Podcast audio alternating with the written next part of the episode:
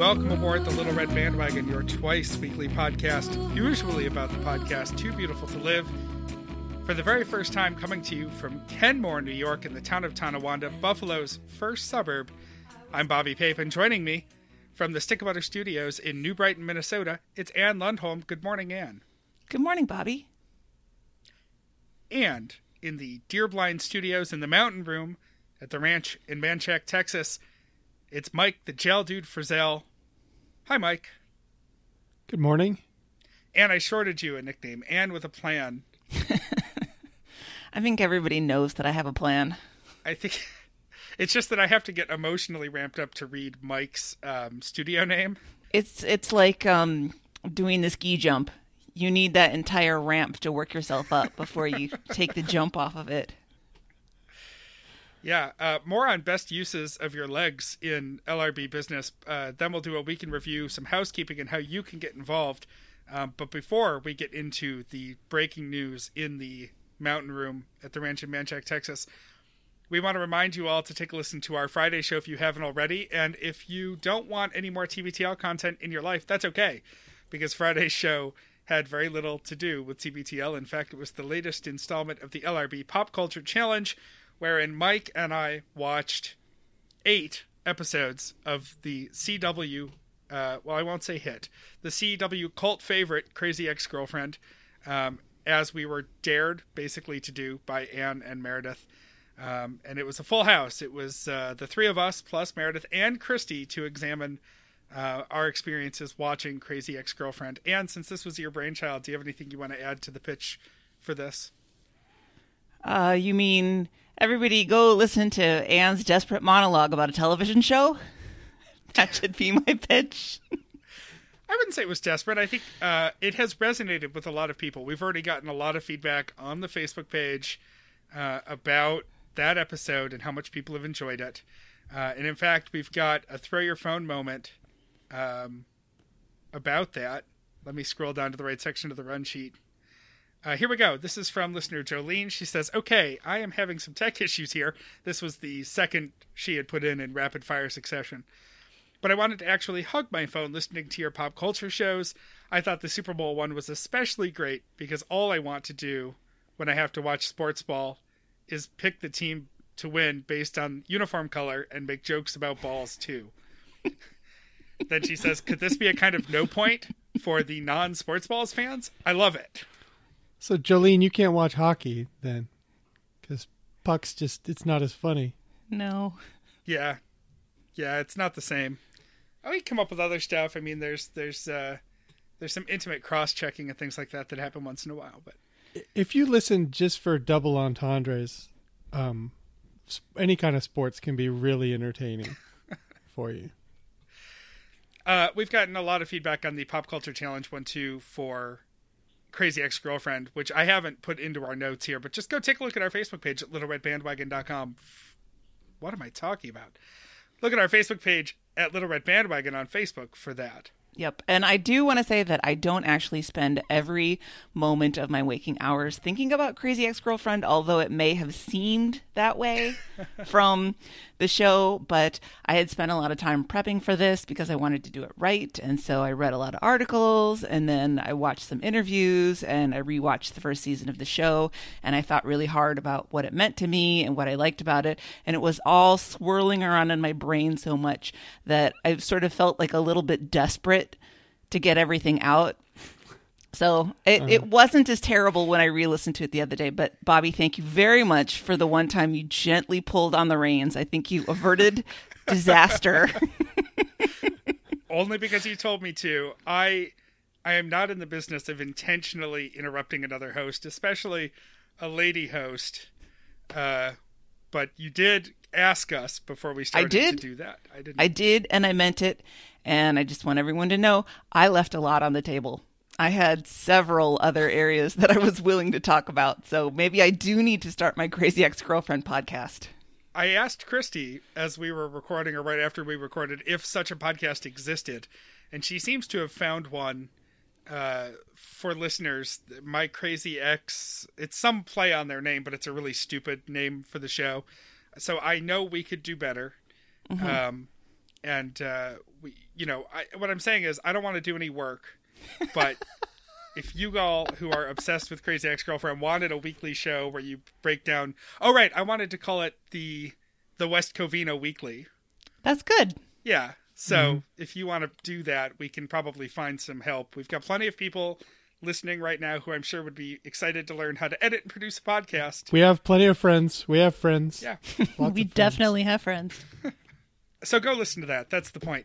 My update, as I mentioned at the top of the show, this is my first episode recording from our new apartment upstairs, second floor in Kenmore, New York, which is a village in the town of Tonawanda, New York, which you may know from the time that guy ate his sub parked on a side street. And it was in the Buffalo News, and it became national news because it was summertime and there was no real news. I loved that story, though. I really did. Yeah. I really did. Because some guy was just exercising his rights and assholes were getting upset about it. Yeah. I officially live in the land of not in my backyardism, literally. I'm just a few blocks from that sub shop. I've yet to go over and get a sub from it yet, but I will. And I'll think of that guy when I eat it in my own house. Park in front of those people's houses and eat it. So dazzling details about Kenmore, New York. There aren't a lot of them. It's an old village. It's close to Buffalo, but a mile north. I'm about 2 blocks over from Kenmore West High School, which is notable in that it was the high school of Wolf Blitzer, who also went to my alma mater, the University of Buffalo. And that's about it. So welcome to Buffalo, everyone. If anyone's out here, let me know. We started a Buffalo 10s group fairly recently. There are a few of us, and I would love to get us together soon. Also, perhaps a road trip to meet some Toronto 10s at some point in the future, once the weather gets better, because Toronto's a lot more fun in the summer. With that, Mike, you've got a stump date for us. I do, but first, congratulations to one of our LRB family. Michael Farnan had a niece, Edith Prudence. I saw her like all tucked in like a burrito in his arms this week on Facebook, looking very cute. So congratulations. Being an uncle, it's the best. All right. On to the birthday list. My stump date. I think I said last week that it was only a matter of time. I was finally getting close to getting a leg for my second stump, and I have an appointment tomorrow at 1 o'clock. That would be Monday. As you listen to this, it will be today. I have an appointment today to get the temporary basket for my left leg. If it fits, they're going to let me keep it while they make the carbon fiber one. So it's looking very likely that I will be up on 2 sticks by late tomorrow afternoon.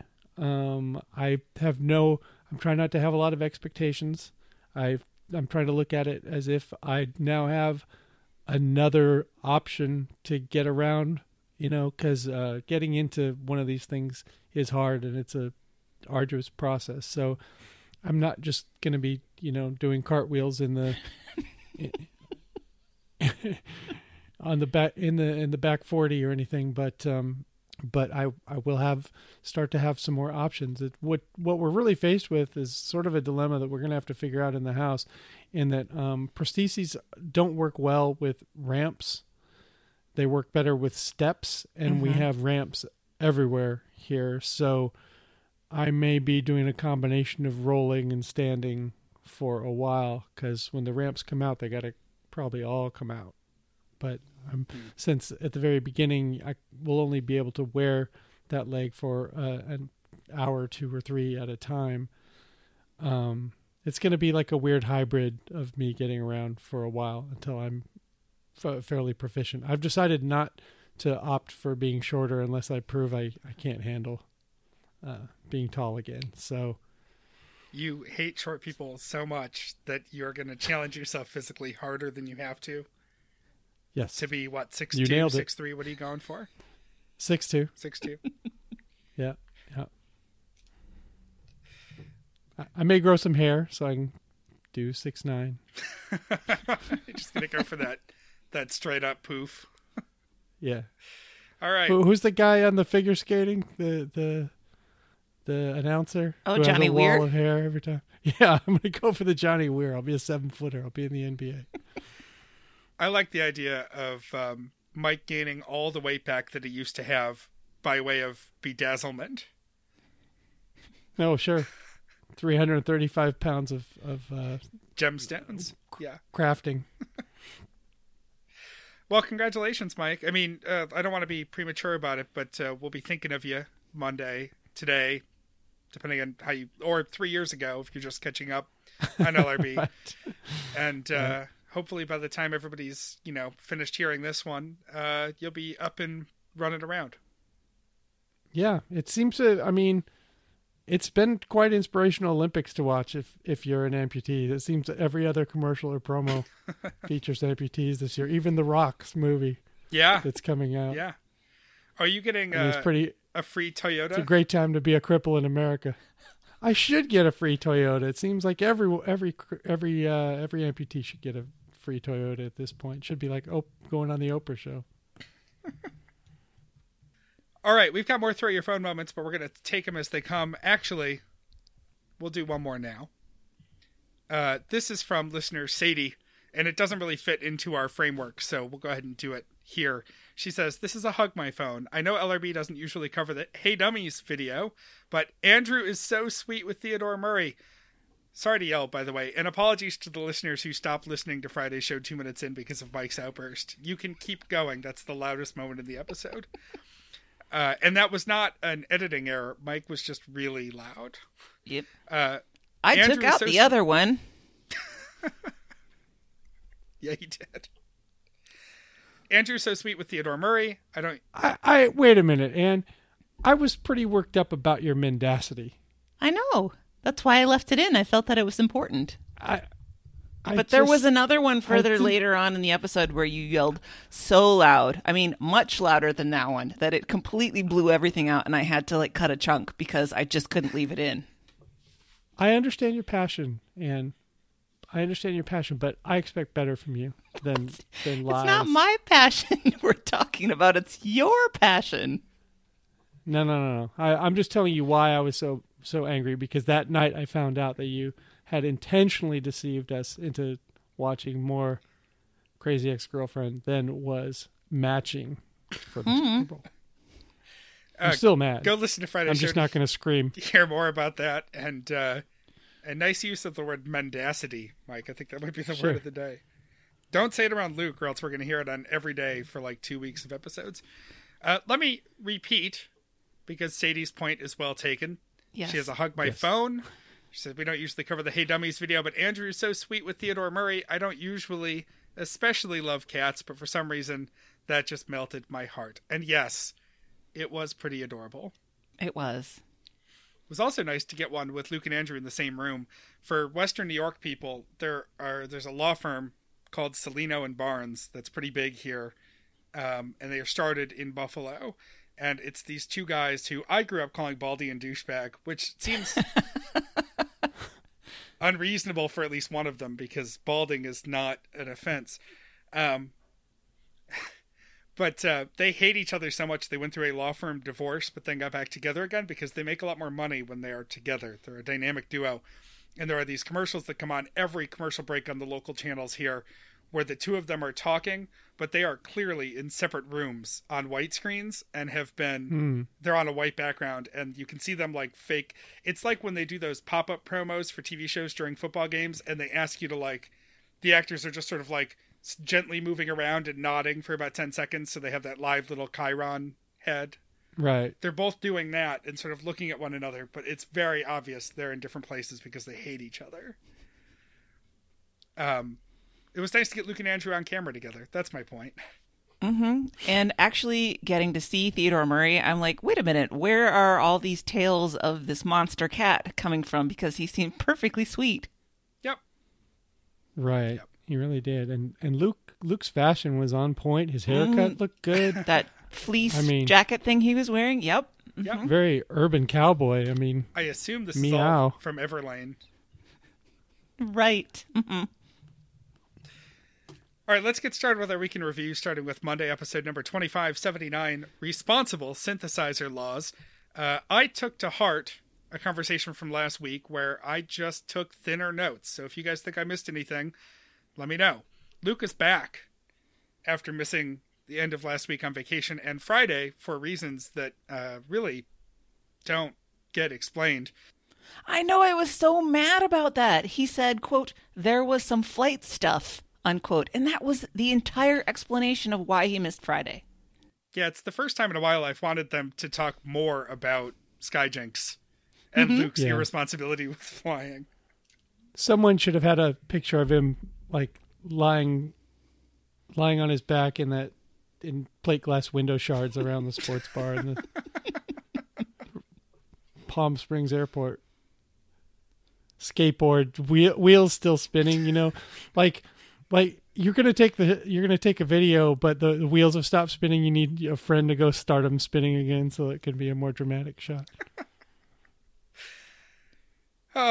So for whatever reason, Luke was gone, reasons he clearly didn't want to get into because we get 98% of his life on the show and he chose not to mention that. And I think sometimes an omission of content is just as important as content. Mm-hmm. Luke notes that he thinks the show, quote, rings when he's not on it, which is funny because we've said that here. Yep. He might really enjoy Little Red Bandwagon if it was Andrew's podcast. And then we get into our first controversy of the week, which is Luke encountering some Pac-12 officials in the Alaska Airlines lounge. Luke wants to engage in conversation with them. In Luke's narrative, he's sitting at the bar next to them. Everybody's having a casual time. He's not trying to be that fan who wants to argue a call or ask about the politics of being. He just wants to bro down with these officials. And he is offended when not only do they not want to talk about work, but one of them gets up and leaves to go catch his flight a few minutes earlier than he had to avoid talking to Luke. I'm sure that's their directive. Don't engage with the public about officiating. Just don't do it. He seems, normally he's such a self-aware guy in general, but spinning this narrative where he says to them, oh, hey, I've always had this question. Let me lay this on you. And them being fine with that, he figured he doesn't understand that they get that, 1,000 times whenever anybody knows that they're officials. He can't see how that would come off to them as being somebody who was about to launch into something long-winded and inappropriate about officiating. It's like going to a zoo. Just don't harass the zebras. These guys are off duty. I see what you did there. Yeah, I don't actually even like calling them that, but you know, they're off duty. They're just trying to live their life. And it's an airport too. I mean, people have airport routines. Like when I go to the airport, I want to eat if I have time. I want to people watch. I want to have a couple of drinks at a weird hour of the day because, you know, laws of time and logic stop in airports. I want to laugh at the people in their pajamas, and then I want to enjoy my flight. I don't want to talk about work. Someone has watched you and deduced what you do for a living, and now they want to engage in some conversation about it. And it's not like it's even... just trying to shame eat some McDonald's or something. It's not like it's even a regular bar. It's in the Alaska Lounge. It's in a private lounge area that you have to be a VIP to get into. So it's not as if it's the neighborhood sports bar that he wants to talk to them at. Right. Yeah, these guys haven't... It's not like they're hanging out in the club level of an arena. They've intentionally avoided being in a workplace. And that's a good point about the Alaska Lounge, too, being a VIP place. You know, you're supposed to get some privacy there. That's not afforded in the regular concourse. That's why you go there. That and the free cheese. Soup. Well, I have a couple things on this. First of all, Luke calls the Pac-12 a second-tier conference. It's literally the conference of champions. More NCAA championships than any conference in the history of time ever.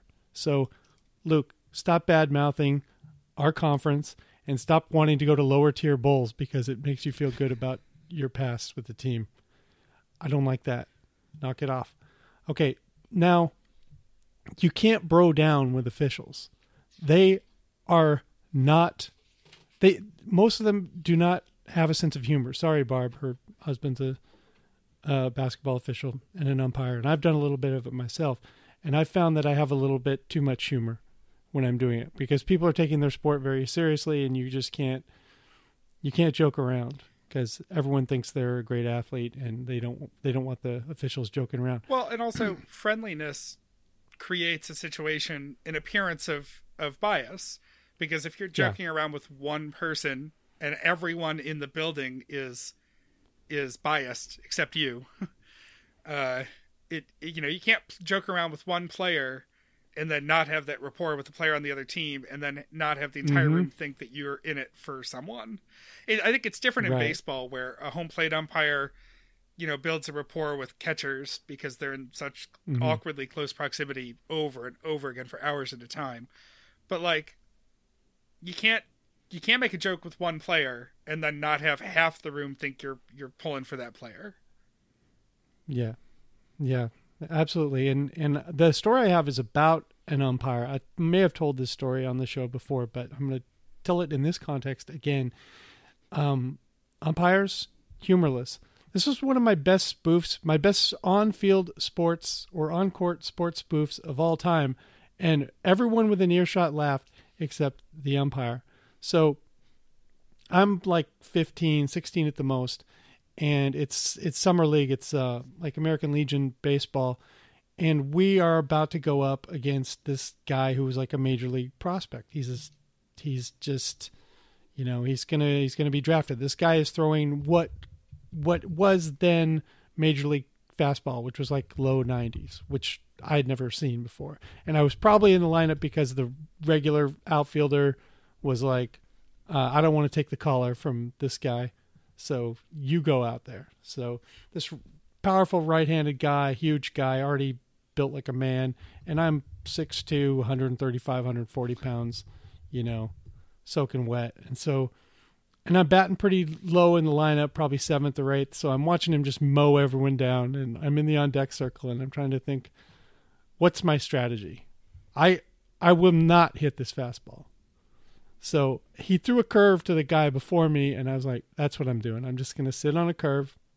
When he throws the curve, I'll just, dribble it to first base and run it out and, keep from being humiliated. So I get up and I, try to look as the guy had good control. So, it wasn't like fearing for your life. So, I get up there and I look brave in my stance, and I look like I could probably hit the ball. I know I'm not going to hit the ball. Fastball, I never even saw it. Strike one. So I'm like, okay, well, he's probably, guys have egos. Women have egos as well in sports. When you're in sports, you want to prove you can do everything. So I'm like, eventually he's going to want to throw a curveball. Second pitch, strike. Fastball, never saw it.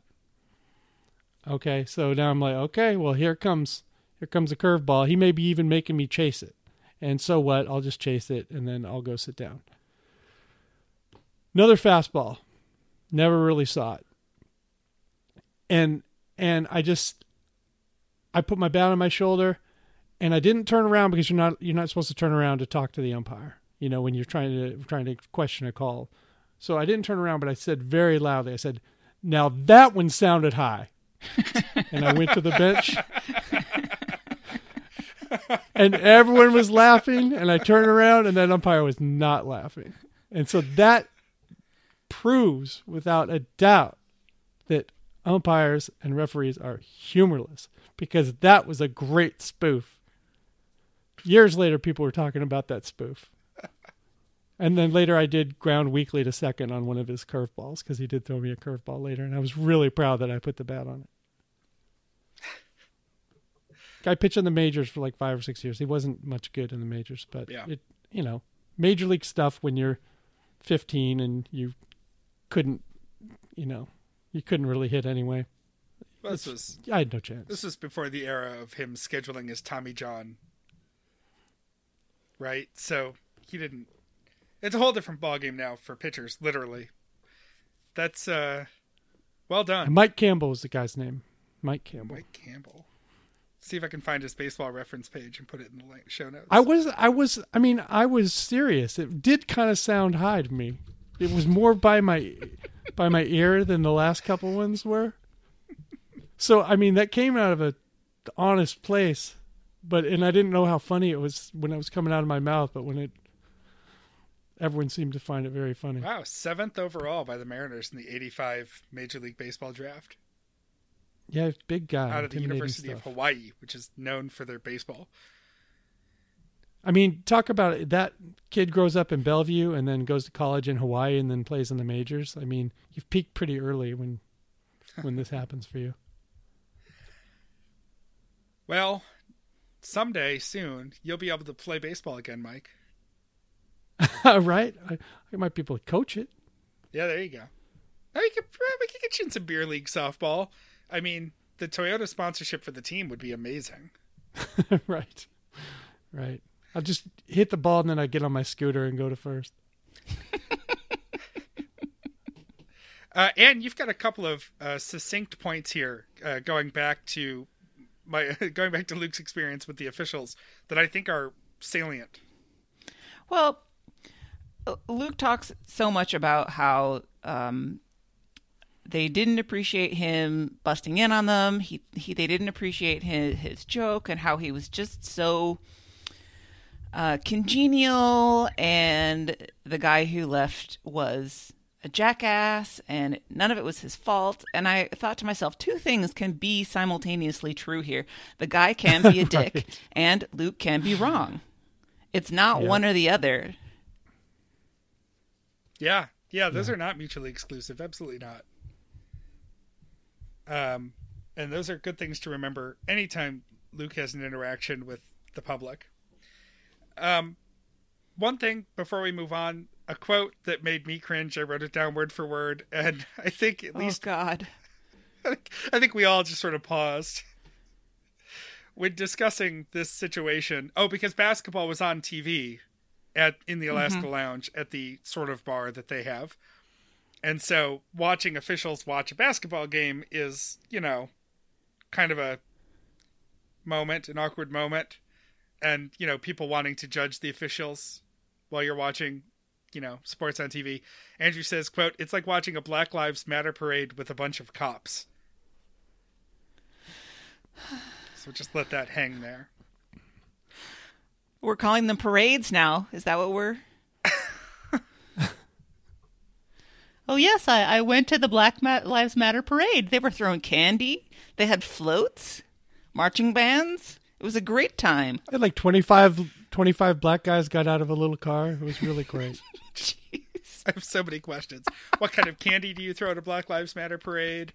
Does the marching band just play awesome funk music the whole time? Because that would actually be pretty great. Or is it more of like an R&B hip-hop situation? I would actually love to see a Black Lives Matter parade. Ugh.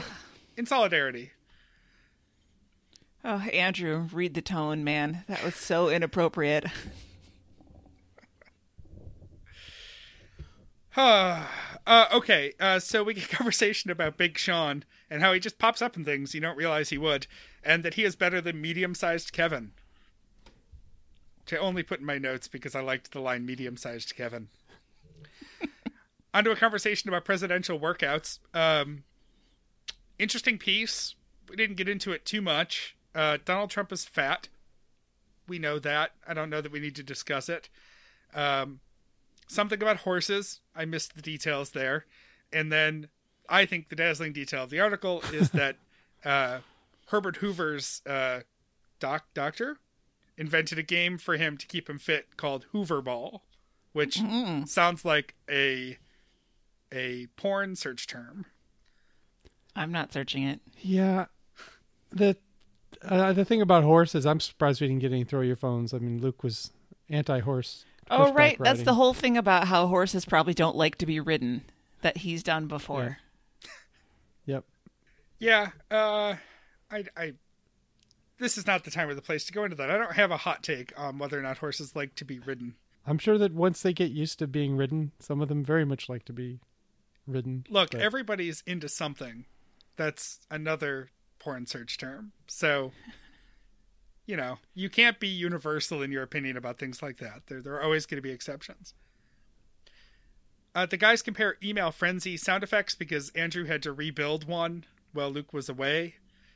So that's a thing that happened, in case you really like AC/DC. Then we get some voicemails. Actually, we get one really important voicemail. We get a TNE Katie O'Connell, the Chicago 10 in New York City, who has just encountered one Jeanine Garofalo and has gotten a picture of her with the phone showing the TBTL, thus, although not legitimately, being entered into the TBTL challenge. Yeah. I don't think it should count for the TBTL challenge, but it was cool. No. I'm sure that Jamie Nettles agrees with you. It was one of the most charming moments, probably the best, one of the best voicemails someone has ever left as far as, you know, relevance to the show and heartwarming and like proving that a celebrity or whatever can be not a Pac-12 official in a human interaction out in the world. Mm-hmm. So, and it was also a good counterbalance to the truly terrible Jeanine Garofalo story that came in during the Vanniversary show. When someone just mentioned having once seen Jeanine Garofalo. I just love how much effort listener Katie went to explain to Jeanine Garofalo, can I get a picture with you? And can we be holding up my phone or your phone? A phone, any phone. And could it have this on it when we do this? I need your tacit endorsement of this podcast. Because one of the co-hosts of it had a cutout of you from the movie poster for The Truth About Cats and Dogs. I mean, how far do you get tell that explanation before Jeanine Garofalo could have just said, I got to catch my Uber. I'll see you later. Thanks for being a fan. He used to sit in a seat he'd pulled out of his minivan and polish his knob to you, your cutout picture on his wall. Oh, Mike, I don't need that visual. Neither did Jeanine. Everybody just avoid the ketchup stains. So the picture is on the Stens page. If you haven't seen it, it's pretty great. And only, I think, one person so far thinks in a conspiracy sort of way that it's not actually Jeanine Garofalo. The rest of us know it is. But hey, that one scientist who doesn't believe in global warming's out there too. So we end with Andrew talking about Mr. Hennessy. This is my last note of the day anyway. The vice principal at, was this, the Jesuit school, was this Walsh? Mm-hmm. I don't remember which. Oh, St. Ignatius. And how this VP was sort of the beat cop of the school. He wouldn't necessarily bust you, but he'd keep a little leverage on you, keep an eye on you. You know, once in a while, call in that favor for information on someone else. And the note here was that detention was called justice under God or jugs. Either of you ever hear this before? No. I got assigned Saturday Jug, my first, my first Saturday at Catholic school as a senior. I had to do Saturday Jug,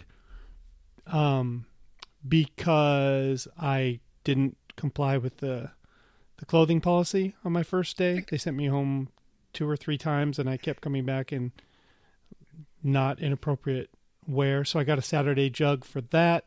And then the first time I decided to just take a day off, which I used to do in public school, I was back at school by 9:30, 10 o'clock, because they called my dad. He was on a business trip in Las Vegas, and they called him, and he called me and said, "What are you doing?"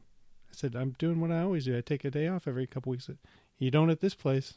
So I had to go into school, and then I had to do another Saturday Jug. And I didn't even know what it meant. I just knew it sucked. But now I know what it means. So was this a Jesuit school?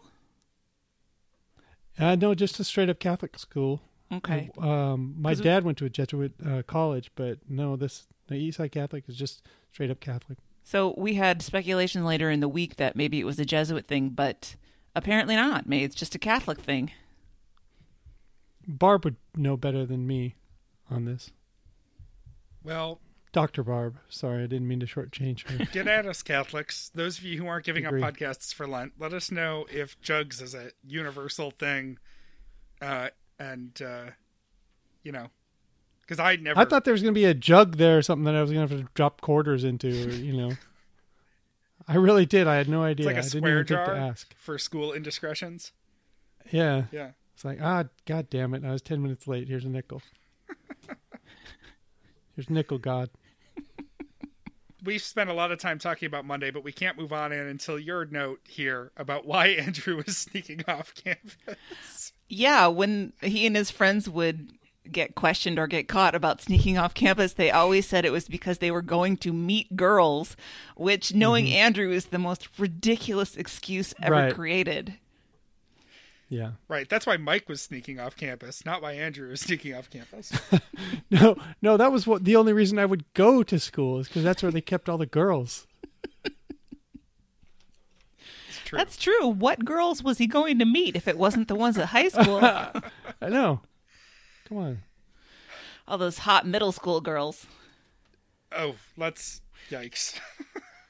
Despite taking light notes, we managed to stretch Monday quite nicely, so I'm going to say that's it. We did. All right. Didn't those hot middle school girls have a float in the Black Lives Matter parade? Nothing but trouble. This parade is nothing but trouble. Yeah. This parade is fraught. Tuesday, number 2580, Bazan gets it.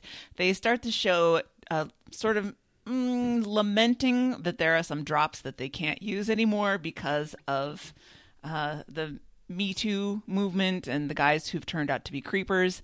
And Andrew is sort of worried that there's a specific somebody that they play a lot of drops of who is going to be found out to be a harasser / abuser of women, and he feels sad because then they're not going to be able to play those drops anymore. Do we want to speculate about who we think it is? Because Christy had a fantastic guess. I remember that. She should get credit for that. Slander time? We want to do slander time on LRB? Well, that's why I ask, but Fred Armisen's ex-wife has some things to say about his behavior. There, that's not slander. Yeah, correct. I was thinking Kim Cattrall, but that's just me. I don't want to lose that one ever. See, I approached this thought from pure volume of drops, and well, not volume of drops, not like in mic volume, but like in quantity of drops. And I was worried that it was going to be an H. John Benjamin situation because that's Archer and Bob's Burgers gone. Oh, yep. That would be bad, too. I know nothing about H. John Benjamin. I don't even remember what they talked about when he came up on the show recently. But, his voice, there's a lot of those drops in the mix.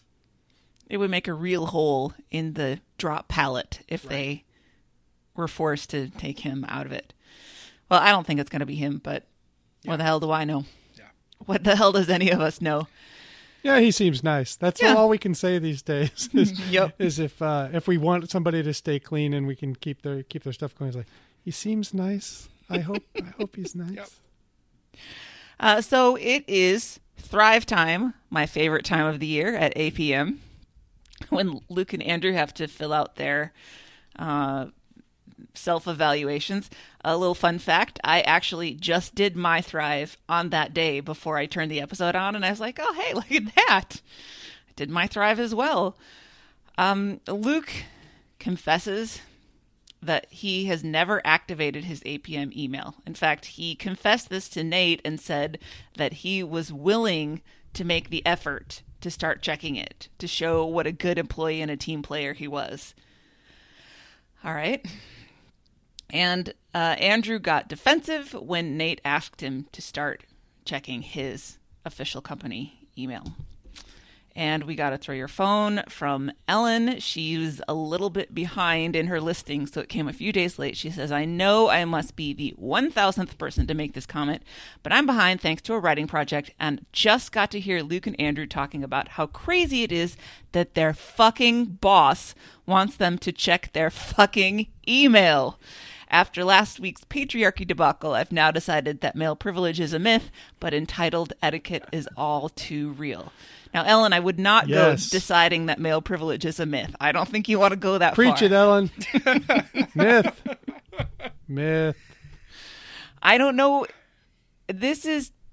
See, Andrew doesn't usually get in on the entitled etiquette. That's more a Luke thing. So I don't know what right. this is. Who gets a job with an organization and then refuses to check their email? This is ridiculous to me. I'm speechless. I couldn't believe what I was hearing. I mean, because it's not hard. We've all had work email. It's, you know, you're like, oh, shit, I got to check this. Yeah, just check a couple times a day. Takes 5 seconds. And it may be somewhat complicated because they have to VPN into APM or whatever, but they do that already to use the internal computer systems. They would have to figure it out once, and then it would be automatic. They could set it up to just go into it. It's not that hard, guys. I'm sure that what's-her-name at CBS would be more than happy to show Luke how to forward it to his TBTL email account. Chrissy. Blanche. What was it? Chrissy at CBS would be all over this. Just buy her a pack of cigarettes, you know. She's good. She'll sit there with you. This is not an insurmountable problem, and to act like you're doing such a favor that you will condescend to actually check your email. All right. That's fine. We go to talk about Palm Springs and Luke's vacation and how he was obsessed with getting the best pool chairs. This is his super maximizer thing, always having to have the best of everything, where he threw off his sleep patterns because eventually he started getting up earlier and earlier and earlier so that he could get to the pool when it was empty and flag the best chairs for him and Carrie. I guess I understand wanting to get, I mean, that's how I like to go to the movie theaters, get there early and pick out the seat that I want, but I don't go at 6:30 in the morning to do it. Imagine if someone did that for you, though, Anne, and then you could just stroll out, you know, like, this is great for Carrie because she could, it's 10:30, it's finally, you know, warm enough, it's nice, I'm going to go out, and I've got the premier spot because my super possessor husband has been out here since 6. So are you casting this as a good marital technique? Luke is actually being a great husband by doing this? Well, I think it's the effect, you know, I'm the final result is that he comes off well. I think he's going to do it anyway, whether he was alone or with Carrie, but you know, if I were him, I would say, there you go, darling, and just take credit for it. I want to make sure you had the best seat by the pool. Very slick. He says that the last day of vacation never actually feels like vacation. Vacation is vacation only if you have another day to enjoy it. I guess I see where he's coming from. The last day of vacation does feel very different from the rest of it, but I don't know. But Luke says he coped with this loss of vacation feeling by staying on his cheat week after he got home. So he's been straight grubbing, as Phyllis would say, over the whole week. He also took another day off TVTL. Yes, that's true. That buffered him in there.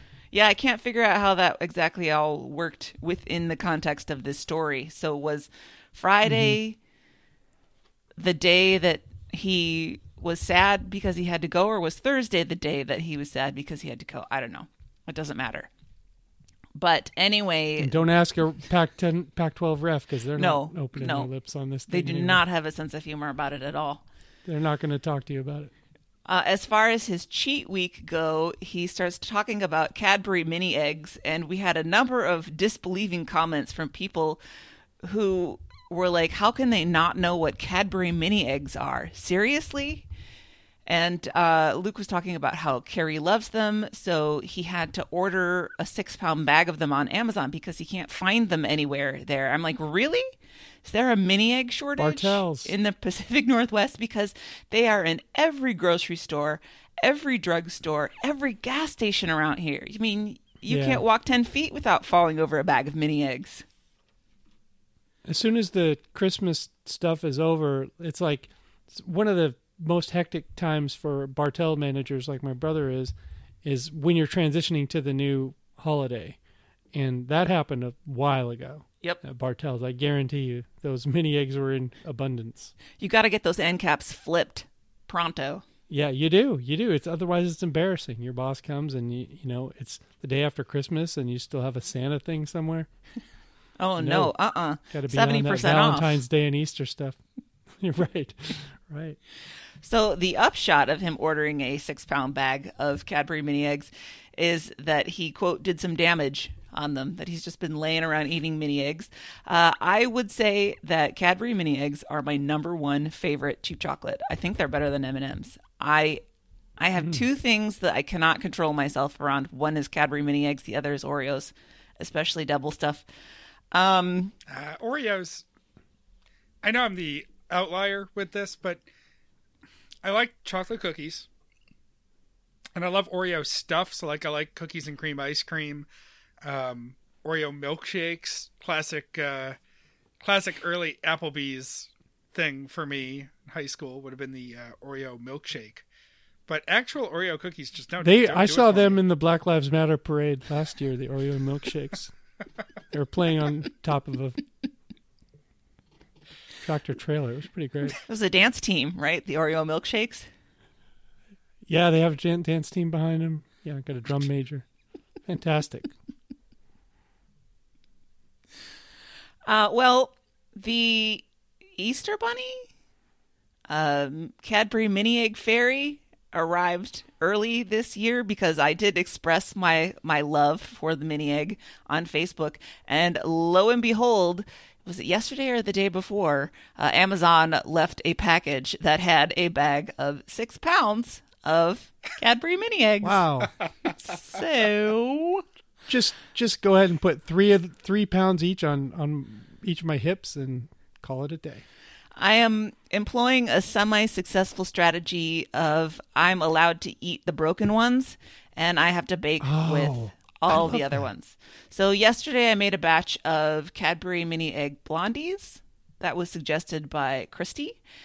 And I think I'm going to make another one today. And so that's 4 cups right there of mini eggs that I've gotten rid of. I'm like torn between being absolutely delighted and simultaneously horrified that I have all these mini eggs in the house.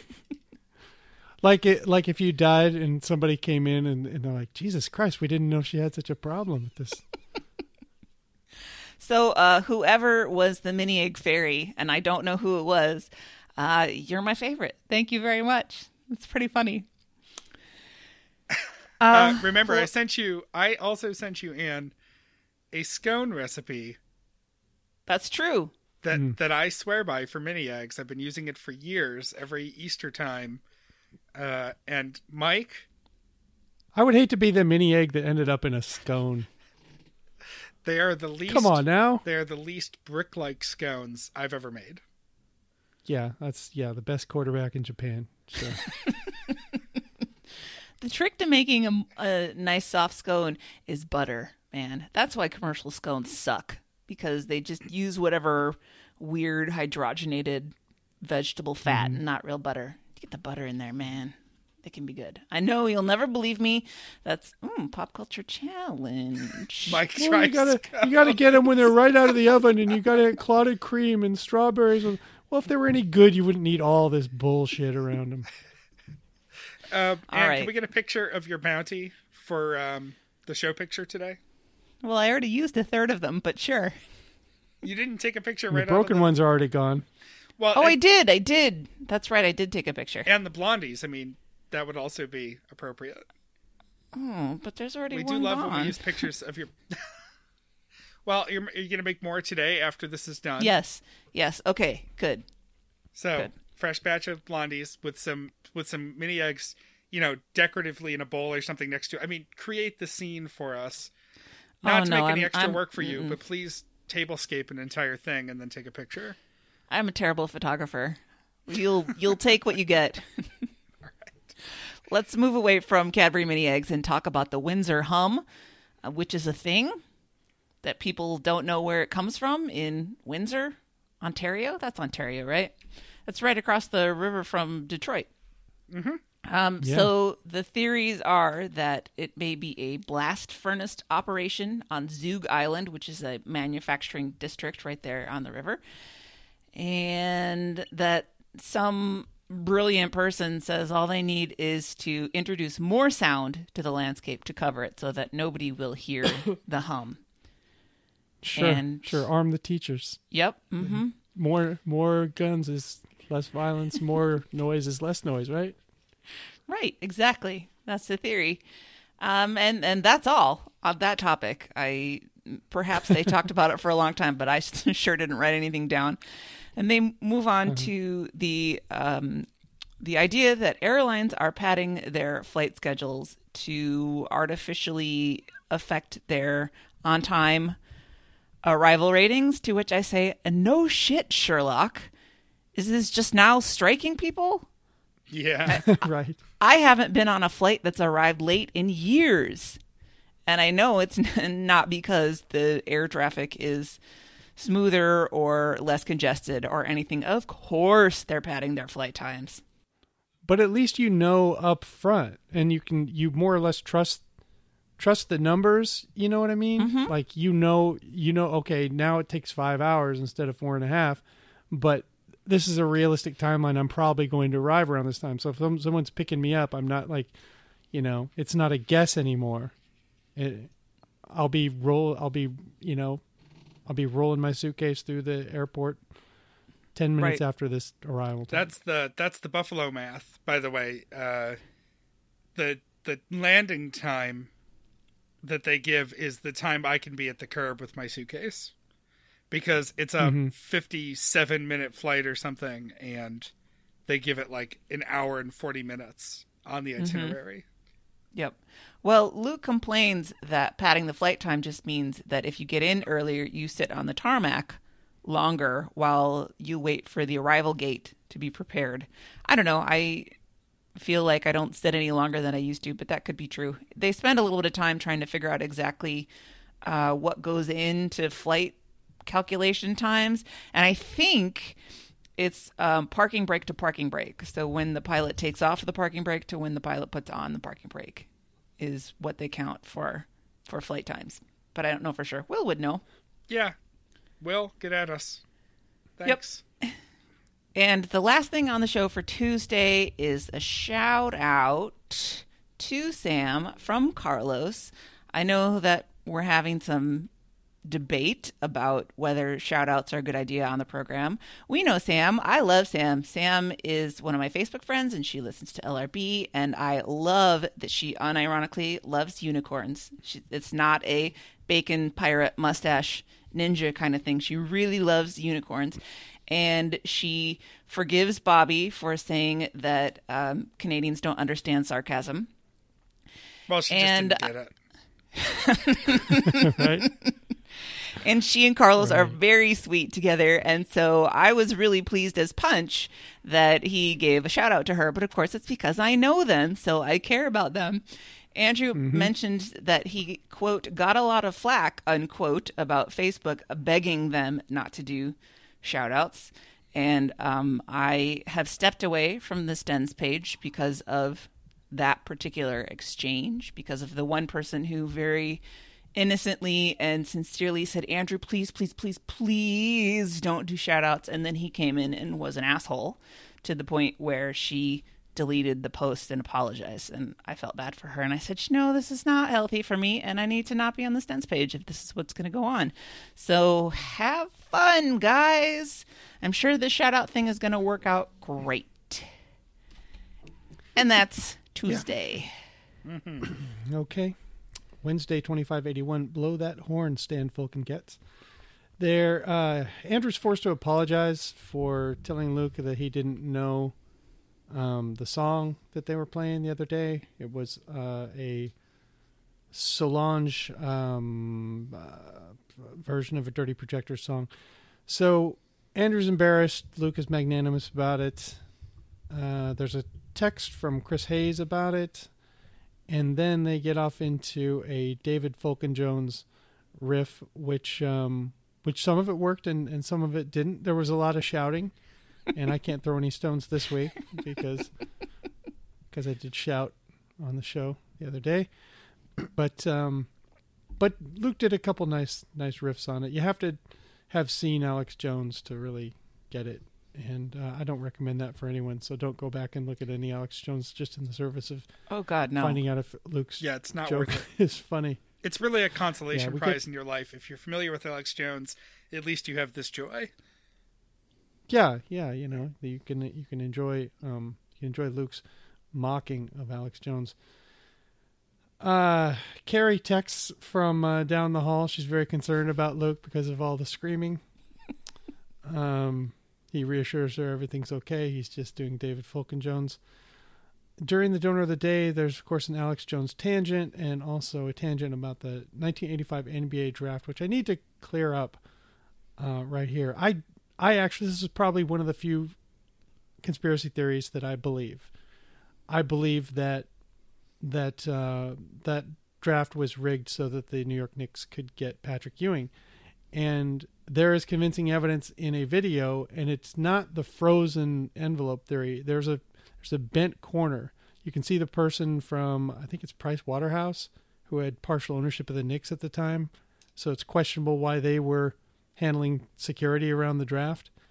The Price Waterhouse official bending the corner of the Knicks envelope before he put it in the drum, and then the very nervous commissioner feeling around in the barrel for the bent corner, and pulling that one out. So I'll post that video under the show post, and you decide. Right here's where you put in the X-Files music. Got it. All right. Luke and Andrew both have hearing loss from both being in broadcasting and also Andrew just blasting music in his ears as loudly as he could when he was a kid. I wasn't one of those kids. I always thought it was like, are you trying to share your music by, because I don't need it that loud. Am I trying to make you listen to it by putting it that loud? Either one of you a headphone blaster? Mm-mm. No, quite the opposite. I try to keep my earbuds or headphones at a low volume so that I can appreciate it, but so that people can't hear what I'm listening to because I don't want any questions about it. Right. Don't want to have to go all out. I'm not getting into this and storm out and talk about President's Day. Top story. There's a Skyjinx. The headline is that they had to land the plane because of some bad farting, and that probably wasn't the case. It was a fight over farting, is more likely. And Andrew tells a story from a friend who pooped himself on a plane, which I just feel bad. I think the person may be a complete asshole, but I wouldn't wish that on him because that's. Nobody should have to go through that, and their seatmate shouldn't have to go through that. Yeah, nobody wins. There's no scenario where that is a funny comeuppance for someone and no one else suffers. There's just no way that's a victimless, yeah. If I hate you, I hope it happens to you, but like at home, so you have to clean it up. In your car alone, in your very nice car alone, right. Sure. Oh, yeah, I like that one. All right, another top story. Drinking and exercise are the keys to extending your life into your 90s or your chances of it. I don't know. I just have a problem with the semantics here because Luke says it's healthy to have a couple pops a day, but what he's really saying is beer and wine. And when you say pops, I'm imagining you go home and you just line up a couple, whiskeys neat and you just take them down. That's a couple pops. Yeah. Hardly anybody who lives in their 90s, I think, is doing that. I think they're having that beer or wine, maybe. And I you can weigh on this. It sort of I thought they were talking some sense when they talked about how that's sort of a self-selecting group in that if you're of a certain age and you're still healthy enough to be like active and doing stuff for yourself, stands to reason that you, I don't know. I thought they made some sense, scientifically wise, doubting the doubting this study a little bit. Yeah, well, I mean, we'd have to read the actual study to see what they did. A lot of health and exercise and diet research, as Meredith is talking about, has talked about on the show before, is kind of crap because it's so hard to be able to tell anything for sure, which is why we're always changing our minds about whether eggs are good for you and how much you should drink. And eggs, it doesn't, wine, coffee, blah, blah. Right. And it doesn't help that journalists get excited and don't understand the very specific conditions under which the research was done. I mean, the only thing that our readers eat eggs and drink wine. Exactly. Let's talk about it. The only thing that Luke said that I remembered was that there was it was a decent sample size. It was a big enough group of people to where, I mean, it wasn't a study of 20 old people that they drew these conclusions was, I think they said 1,700. So that's enough people to actually get some decent responses. But I have absolutely no idea about what the conditions and what kind of factors they excluded. And so maybe it's horseshit and maybe it's not. We'd have to actually see what's going on before you would know that. I mean, I spent most of this time sort of puzzling over whether they actually don't know the word nonagenarians because they had so much trouble with it. Non-agenarians, Luke kept saying. I was like, yeah, octogenarians, septuagenarians. We really have to look this up. Maybe it could be the name of a new cult that doesn't believe they're aging. We're the nonagenarians. Join our cult. All right. Have a couple pops. You'll never age. They talk about how Andrew, according to the BMI chart, is obese and Luke is still overweight. I don't know. I would say, I mean, that card and those weights, they always put someone at least one more category away from fit than I feel that they look or are or I've ever felt. So, I went and looked up the BMI chart, whatever Luke said his was, between 24 and 25. And that's exactly the borderline between fit and overweight.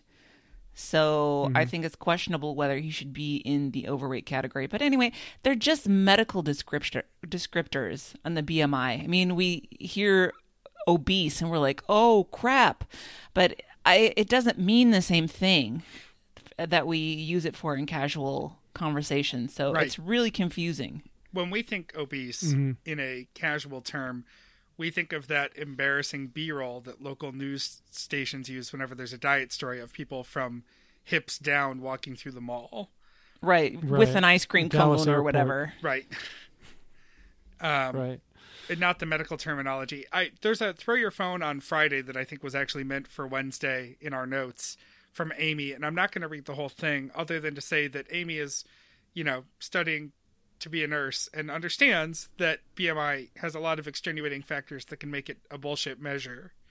And that's just something to keep in mind, is that, the on paper readings of something like this leave a lot of variables out that don't necessarily mean anything or could change it significantly.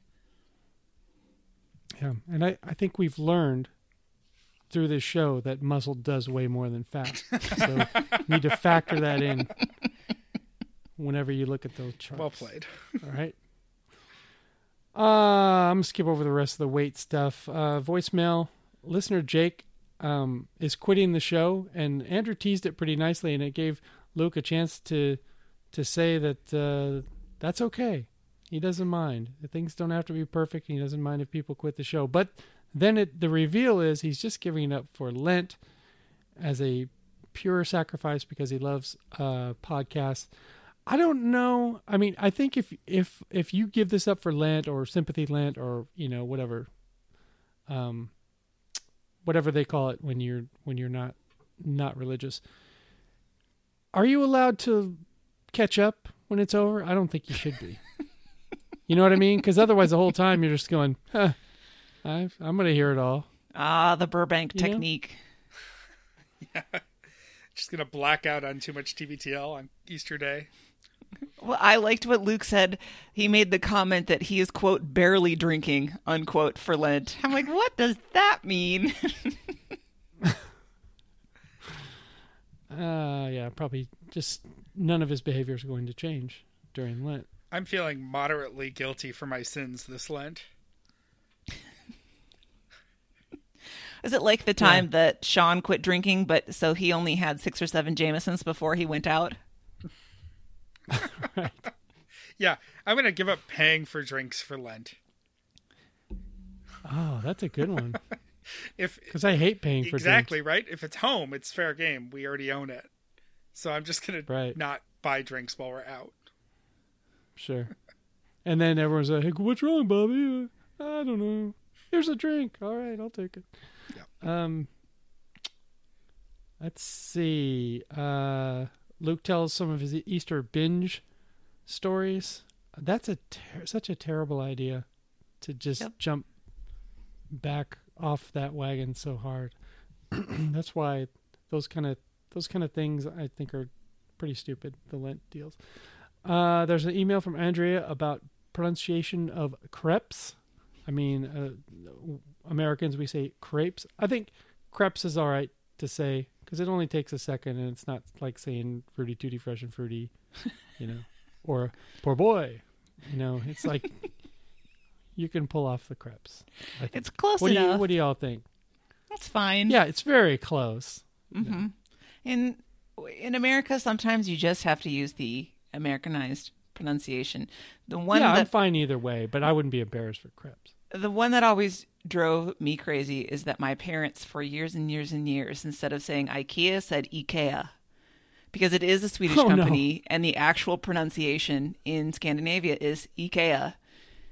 And we lived in Europe where they had IKEA long before it came to the United States. And so they insisted on saying Ikea for so long. I was like, Mom and Dad, just say it normal. You're embarrassing me. Come on. Being, half Canadian, sort of having that Canadian influence in life, I always pronounce center, but I'm spelling it with an R-E in my head when I say it. Yes, of course. Mm-hmm. Of course. Yeah. Yeah, I always find those spellings classy. The extra U in favor and stuff like that. Harbor. Sorry, extra, the only U in favor. The Andrew talks about the word forte or fort. I would just say because forte is wrong, because fort sounds stupid, just find another way to say strength. Like strength.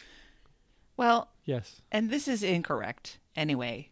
This whole... It is? Forte is incorrect in forte. Yes, because if you go to any dictionary online, they almost always have both pronunciations, and sometimes they have both pronouncers on there. It's pronounced fine. Worcester. Worcester. And if you're talking music, of course it's forte every time. Oh, yes. I think this is a manufactured controversy because, as Jane Strauss, the grammar lady, would say, either way is okay. Mm-hmm. Aw. Okay. Do we know if she was straight or gay, or just either way?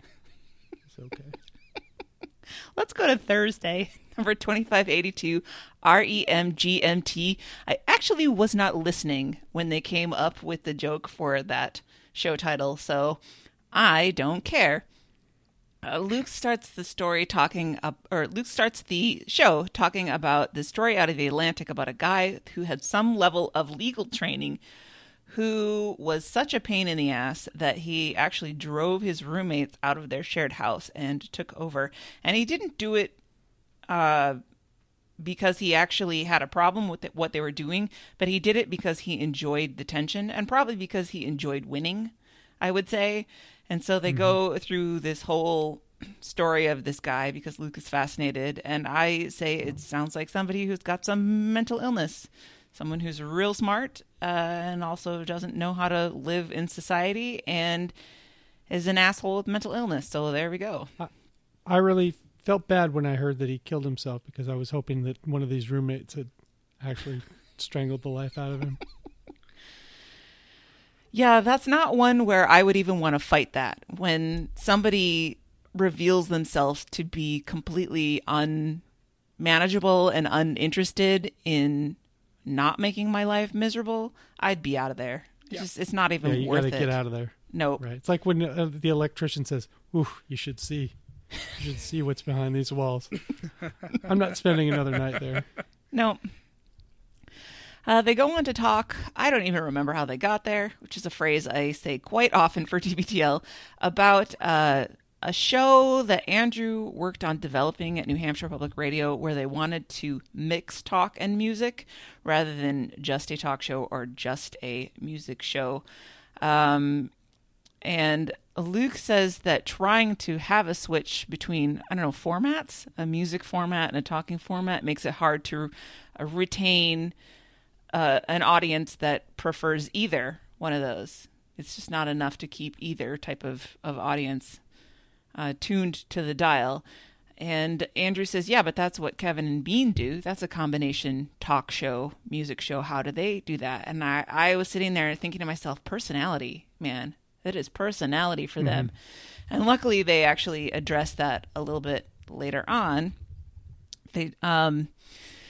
They talk about public radio, and the problem with public radio is that it is traditionally content driven, not personality driven, that the personality does not matter as far as public radio people are concerned. It's all about the content. But Luke, in his true quixotic fashion, is trying to move Livewire to be more personality driven, so away from the model that public radio stations approve of. I don't necessarily think that it's the wrong decision, but I think it's a tricky line for him to walk, to do that, if it's stated and known that that's not what public radio program directors like, that he is pushing this. I wish him luck. Let's see. Andrew wants a morning talk show called How'd You Sleep, where they talk about their dreams. And that is a show I would never listen to. Never. Not once. Nope. I might tune in for the shout out segment, but I mean, the dream part of it, nah, not for me. Continuing, people's birthdays, I want to know what the birthdays are. Right. Yep. And especially the birthdays of famous people. That's what I want to know. I want to know if it's Scarlett Johansson's birthday, because I'm going to plan my whole day around that. And they continue on with radio talk. I get really tired of when they go into this extended shop talk, this radio industry talk, but maybe everybody else likes it. I don't know. And Andrew was in the sports bullpen or whatever they call it at Cairo, and he saw a bunch of posters, guideline posters about how to program the shows properly or how to produce shows properly, there with a lot of tips that he wants to share with Luke, including Star's lead. You want to talk about the famous people, not obscure people. You want to have strong feelings. You want to play the hits. You also want to get to the point.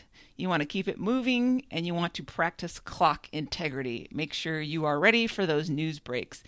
And Luke says that, well, we could try to do these for TBTL, but it would make the show worse. And I 100% disagree with that. I don't think they should be going for a talk radio model, but I think a little bit, a touch of these elements could really improve TBTL a lot. Think about your P2s just for a second. Just for a second. When you're saying, by the way, for the fifth time in 5 minutes, right? Just keep that P2 in mind. I think that they've proved that the P1s will stick through anything. Because we are apparently gluttons for punishment. You got to go for the P2s now. And you need to change your approach a little bit for them. This is a talk that could also be directed at the Democratic Party. Just saying. P2s.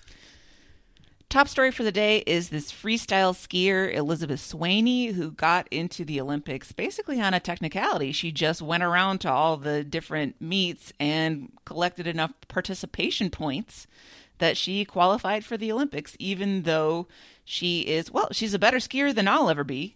Let's put it that way. Right. Me too. I mean, she got about 6 inches of air off the top of the half pipe. And I'm never even going to make an attempt at that. So there we go. Apparently, she tried a bunch of different avenues to get into the Olympics, including the skeleton competition where she was going to represent Venezuela. But she finally made it representing Hungary. And her only goal was to not fall down, and she didn't fall down. So there you go. And some publications like Deadspin have it out for her, but Luke really respects her hustle. I think there should be, with every competition in the Olympics, they have the podium, the 1, 2, 3, and then they should have something that's kind of dug into the ground, you know, just a foot lower than the actual ground, and then they get like a participation. And it's for the person that finished last. And they get a little participation ribbon. Oh, that's really nice of you. Yeah, and she would get that. She'd get to put that up, and all the money her and her family spent flying her all over the world, all these wonderful resorts, they can get a ribbon. Right. Well, this is clearly another person who's off-kilter in a less harmful way than the guy who drove his roommates out, but she's got some things going on inside her that she's working through. And I don't remember exactly how much they talked about it, but it's on the Skiing Federation, whatever it's called, to change their rules if they don't want her to be able to sneak her way into the Olympics through a loophole. Close that loophole and you're not going to have a problem. I'm with Luke. I have no problem with her going through the system and getting into the Olympics. It's fairly cool. Yeah. They do need to change the rules. I do have some, just a little bit of bad feeling though, because there's some skier somewhere in the world watching these Olympics who is just way better and just because of the rules didn't get in. Right, because they tried a big trick and fell flat on their face. Mm-hmm. They didn't get in. Yeah. I suppose so. And she's in there just skiing down the hill at 2 miles an hour. And that's gotta rankle probably more than one person there. Probably plenty of skiers just on the edge, outside looking into that competition going, I hate that girl and I just hate her ass face. Well, speaking of hating people's ass faces, Luke says that he resents and dislikes people who are not only privileged monetarily, but who also end up being athletically gifted also. This comes from the whole idea that winter sports are expensive.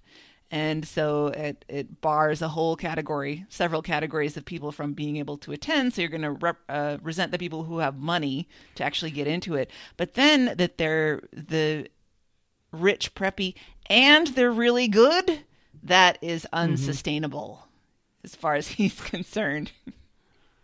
Well, the thing that I think is kind of funny about the Winter Olympics is, the staple of at least the U.S. coverage, not so much the CBC, but the staple of the U.S. coverage is the hard luck story. Mm-hmm. And they have to search pretty far and wide in some of these winter sports to find a hard luck story. It's usually more like a family cancer story, right, or something like that. It's not a terrible injury. Like born without nothing, that you get with the Summer Olympics. It's just a way easier rags to riches thing in the summer. Yeah, in winter we're overcoming having to wear too tight school uniforms at your private school and you got laughed at. It's a hard life, man. Mm. Yeah. And emails for the day. This one is actually a Facebook comment that Andrew found. Oh, guys, on the Stens page, I don't care anymore because I'm off of it, but you don't have to tag Andrew because he's going to find your comment. He is all over the Stens page from the content that he brings up on the show. He is combing through those posts. Mm-hmm. And this is an example of that, where Dave, talking about the concept of secular Lent, he said just to be an asshole, he decided to take up all the things that his friends gave up for Lent. So if they were not drinking, he was drinking more. If they gave up podcasts, he was listening to all the podcasts, which I thought was pretty funny. None of my friends gave up smoking if that was my plan, because I definitely don't want to smoke. God damn it. Do you have to give up smoking? This is so gross. We get a voicemail from Allison back on the subject of jugs and how in her Jesuit high school, she got a jug for eating a bagel in the hall. That is Catholic discipline right there. Well, and that's a Jewish food, so. My favorite part of that was the thought of a cartoon drawing where she swallows the whole bagel and her neck is the shape of the bagel. Yes. Right. Burgle. And finally, we got an email from Anonymous, who is a D2 basketball ref and thus wants to remain anonymous, about how, as an official, they try to keep a low profile off of the court just so that they don't have to engage with fans on all the things that we talked about earlier. We got a throw your phone on this from Carolyn. When Andrew was reading the email from the referee to Luke listing several valid examples of why the referees in the Alaska Await Lounge wouldn't engage him, this is another example of Luke being too Luke, and his defense that most sports fans don't remember officiating makes me think he's not much of a sports fan. I live in Steelers country, and people here still complain about bad officiating at the last Super Bowl, and my brother is such a sports fan he can complain about it from the games that happened before he was born. Yes, if Luke's trying to take the tack that sports fans don't remember bad calls, he is making an argument that he cannot win, because I'm not even a sports fan, and I know that y'all are crazy about that stuff. Mm-hmm. Yeah, I've said it here before, but Brett Hull is a cheater. Cost the Sabres a shot at a Stanley Cup. Anyway, sorry, Ann. Not that you're holding a grudge about that. Please and proceed. Luke says he thinks that refs want to please the home crowd. I guess maybe that was what we were saying earlier about appearance of bias, but there might actually be bias because you can't help it when you are in someone's territory to make them try to like you. I don't know if that's true because I've never done any reffing, but maybe. It's part of home field or home court advantage for the home team. It's just human nature to... not want to displease 15, 20, or 60,000 people. I mean, most of the time they get it right, but I think what the emailer felt it was an attack, that it was an attack on the integrity of the refs. Nobody was trying to say that they don't want to call a perfectly fair game. What Luke's question was, and it's legitimate, and I think it does probably bear out, there is some bias, unconscious bias. That you wouldn't get if the teams were playing on a neutral field. Yep. So, but it was a good email, and it was, and I'm glad she wrote in. It was the referee was a woman, right? I believe so. Yep. But okay. Luke is still digging the hole on this a little bit because he does refuse to concede that maybe he should not have approached those referees in the Alaska Lounge. Yeah. So he's going to stick to his guns on that one. I think he's on an island there. So Friday, 2583, a Mohawk of Boz's. Right up front, Luke's talking about the live wire that he'd just done the previous night, and Andrew has a question about the schedule and the seasons, and Luke says those are secret because they don't want people to know how many reruns they're getting because, these weekend NPR shows... It's I could go out in the car right now and whatever I hear will be new to me. So I think they're onto something there, not announcing, well, we just gave you a bunch of stupid reruns. Now we're back live. People don't want to feel tricked or whatever. This American Life. Just not talking about it. I think it's a good tactic. This American Life rotates an old one in, I don't know, once a month at least. And I only know that because it's in my feed. And if the numbers don't line up, I usually just kill the old one unless... For some reason, it sounds like one I want to listen to again. Yeah, and there's usually a good reason for them going back to whatever it is. It relates to something that's going on today, or it was so good and so long ago that we're not going to remember much of it anyway. So if it was good radio then, it's good radio now. Mm-hmm. So I think he's onto something with that. They start talking about ranking bosses. There aren't that many bosses, so it doesn't last. Just so that we'll gain a listener to this episode. I still have the autobiography of Bosworth that Mike McCauley stole from the Hotel Decca, I think that's what it was called, in Seattle, and signed and made me take with me. So now that I've mentioned Mike McCauley, he'll listen to this episode. Hi, Mike. Did he sign it as Mike McCauley or as Brian Bosworth? I don't remember. And it's in a box somewhere, so the only reason I've kept it this long is it's a hardcover book, and I thought it would be a good one to cut the middle out of and hide like a flask in, and I just haven't. Oh, right. Because there's no way anybody's ever interested in anything he's ever said in his life. All right. Luke has a little Luke nephew, very, very small nephew, who he's trying to indoctrinate into his entitled etiquette in some ways. Breaking news.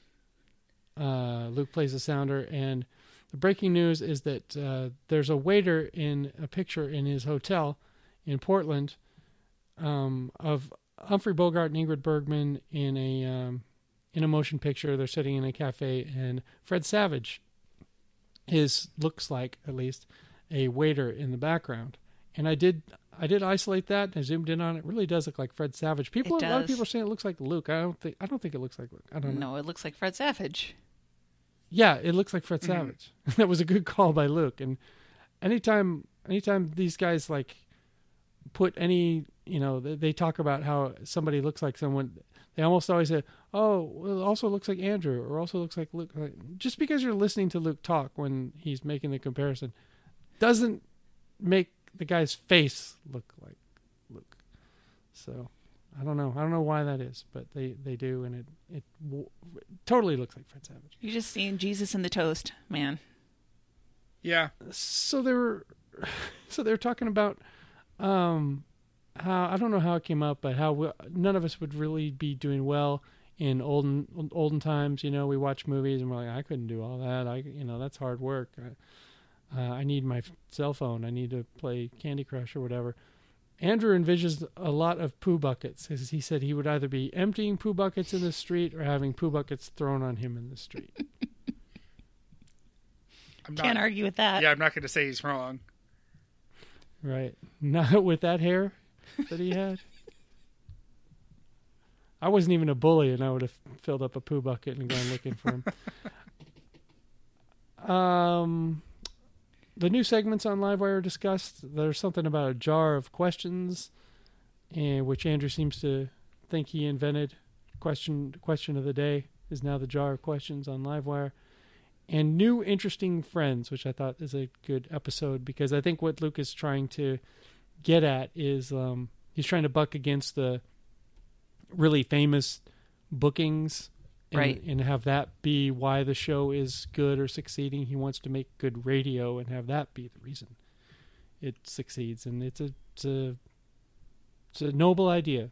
Right. And I would guess that their downloads, looking at the podcast version of it, that their downloads go way up or way down, depending specifically on who the guest star is. Because I know I'm that way with Livewire. If I see someone that looks really interesting, I'll be like, oh yeah. But otherwise I might skip it. So he's trying to build a steadier model where people will tune in just because they always tune in. Yeah. And also, if you start to trust a show, that you trust their judgment and that they have an interesting guest or collection of guests every week, you stop looking at who anymore and you just listen to it. Mm-hmm. Mm-hmm. So I think it's a good thing to try. During the Dazzling Donors, Luke talks about how he's watching Top Chef a lot again, and he's really psyched for someone in a show that he watched that was from Philadelphia that won Super Bowl tickets, but the show was obviously filmed before they would know Philadelphia was even going to be very good this year, much less go to the Super Bowl. So Luke's excited for the guy's future. I can see that. That's the kind of dumb stuff I think about too when I'm watching dumb television, because there's not enough going on the dumb television to keep your mind completely engaged. So you have to have your own dumb thoughts. And that's definitely a dumb thought that I would have had as well. Top story, Flaming Hot Cheetos. Turns out it was a bootstrapper.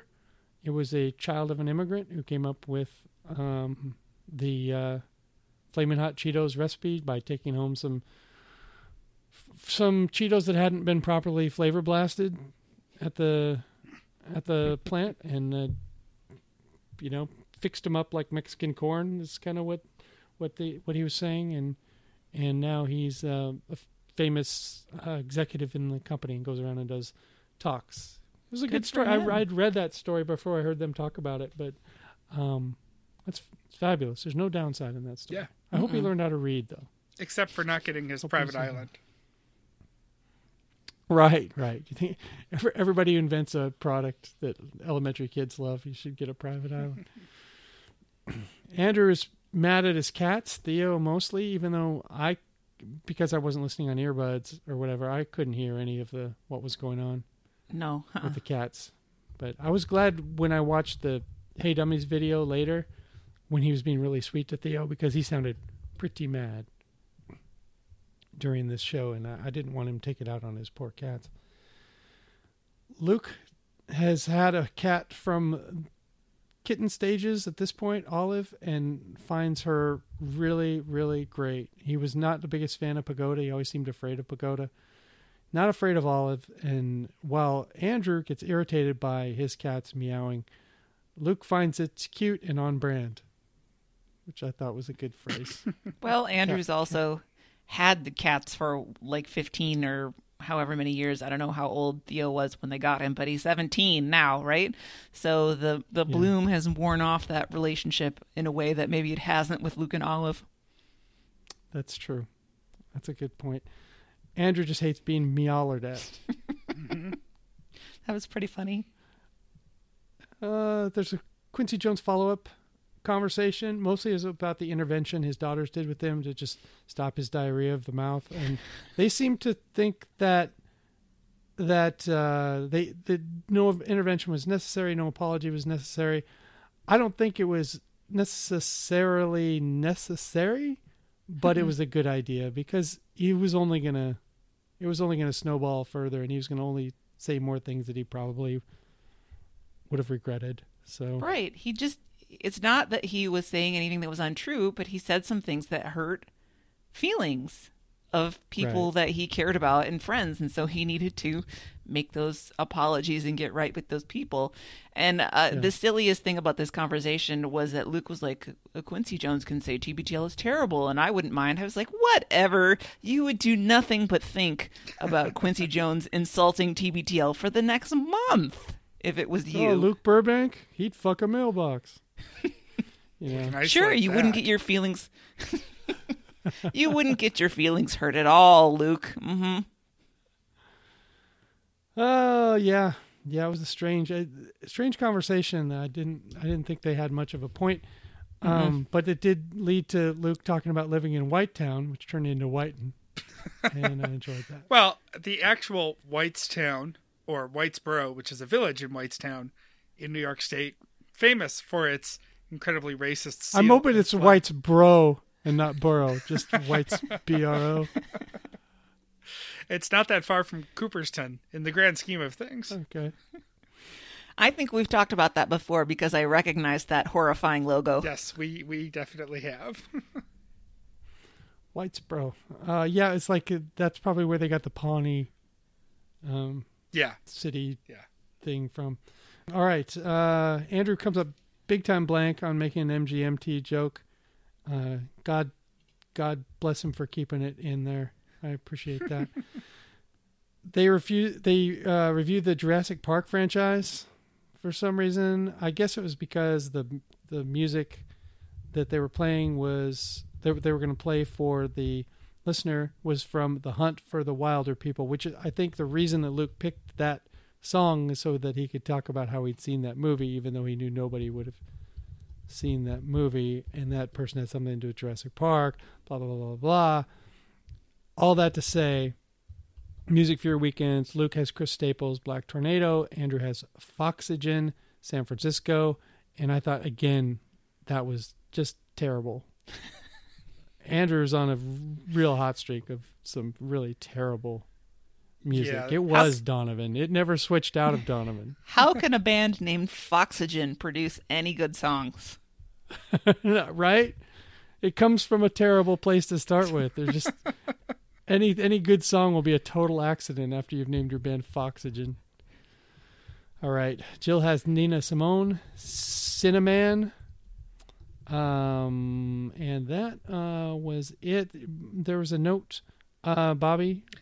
Yeah, there was just a conversation about Chris Staples and listening to records from front to back. And as we'll mention in a minute in housekeeping, Earbuds and Earworms this week is stuff I want to force my friends to listen to. And I had noted to Amy that I would just make friends listen to Fleetwood Mac's Rumors from end to end, because I think it's not only one of the best albums ever made, but it does a particularly good job of being a good album in album order from end to end. And albums today, kids these days, just don't appreciate, because it's not an LP or a cassette even, you know, it's so much easier to skip around. There's not that dynamic of building a good album that they used to be. And so that would be my answer. And I know I always get excited because this is one place where the Stewbot and I are in complete sync, is this Rumors Fleetwood Mac album. So if you're going to listen to an album from front to back and you don't want to listen to Foxygen, and I don't blame you, try Rumors from front to back. I have a suggestion as well. I love that album front to back. That's fantastic. The one that I listen to front to back a lot is Death Cab for Cuties Transatlanticism. I've been listening to that one end to end for a long time now, so I would recommend that one as well. So there you go. But I hate music. I'm happy to do the next part, but Mike, could you get me into it? Sure. Bobby, do we have any housekeeping? Come on. I'm not going to tap the mic. People are mad at me. I'll do it. Housekeeping.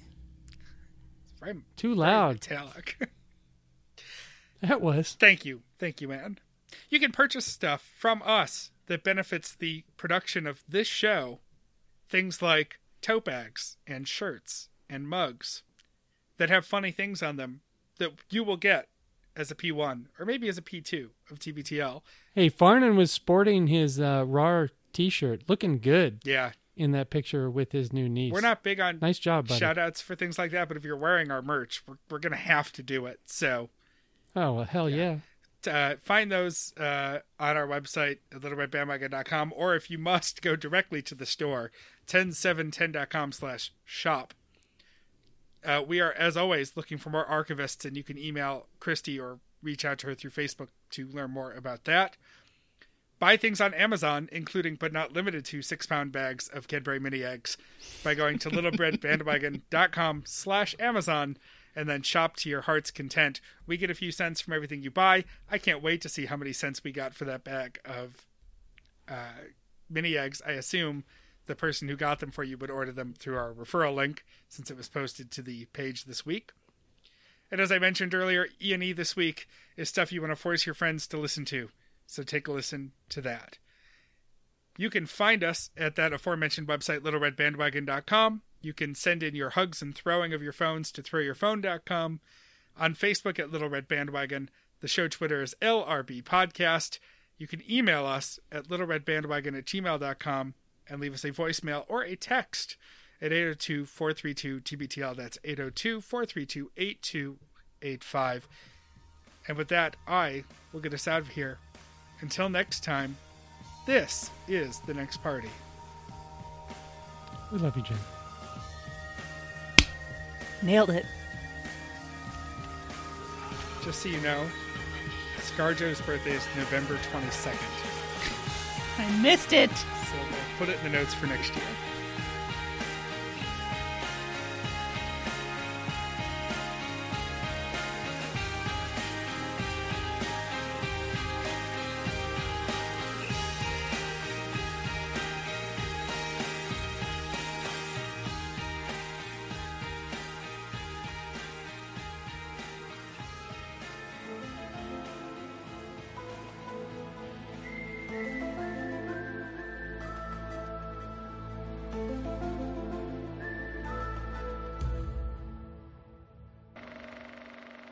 This.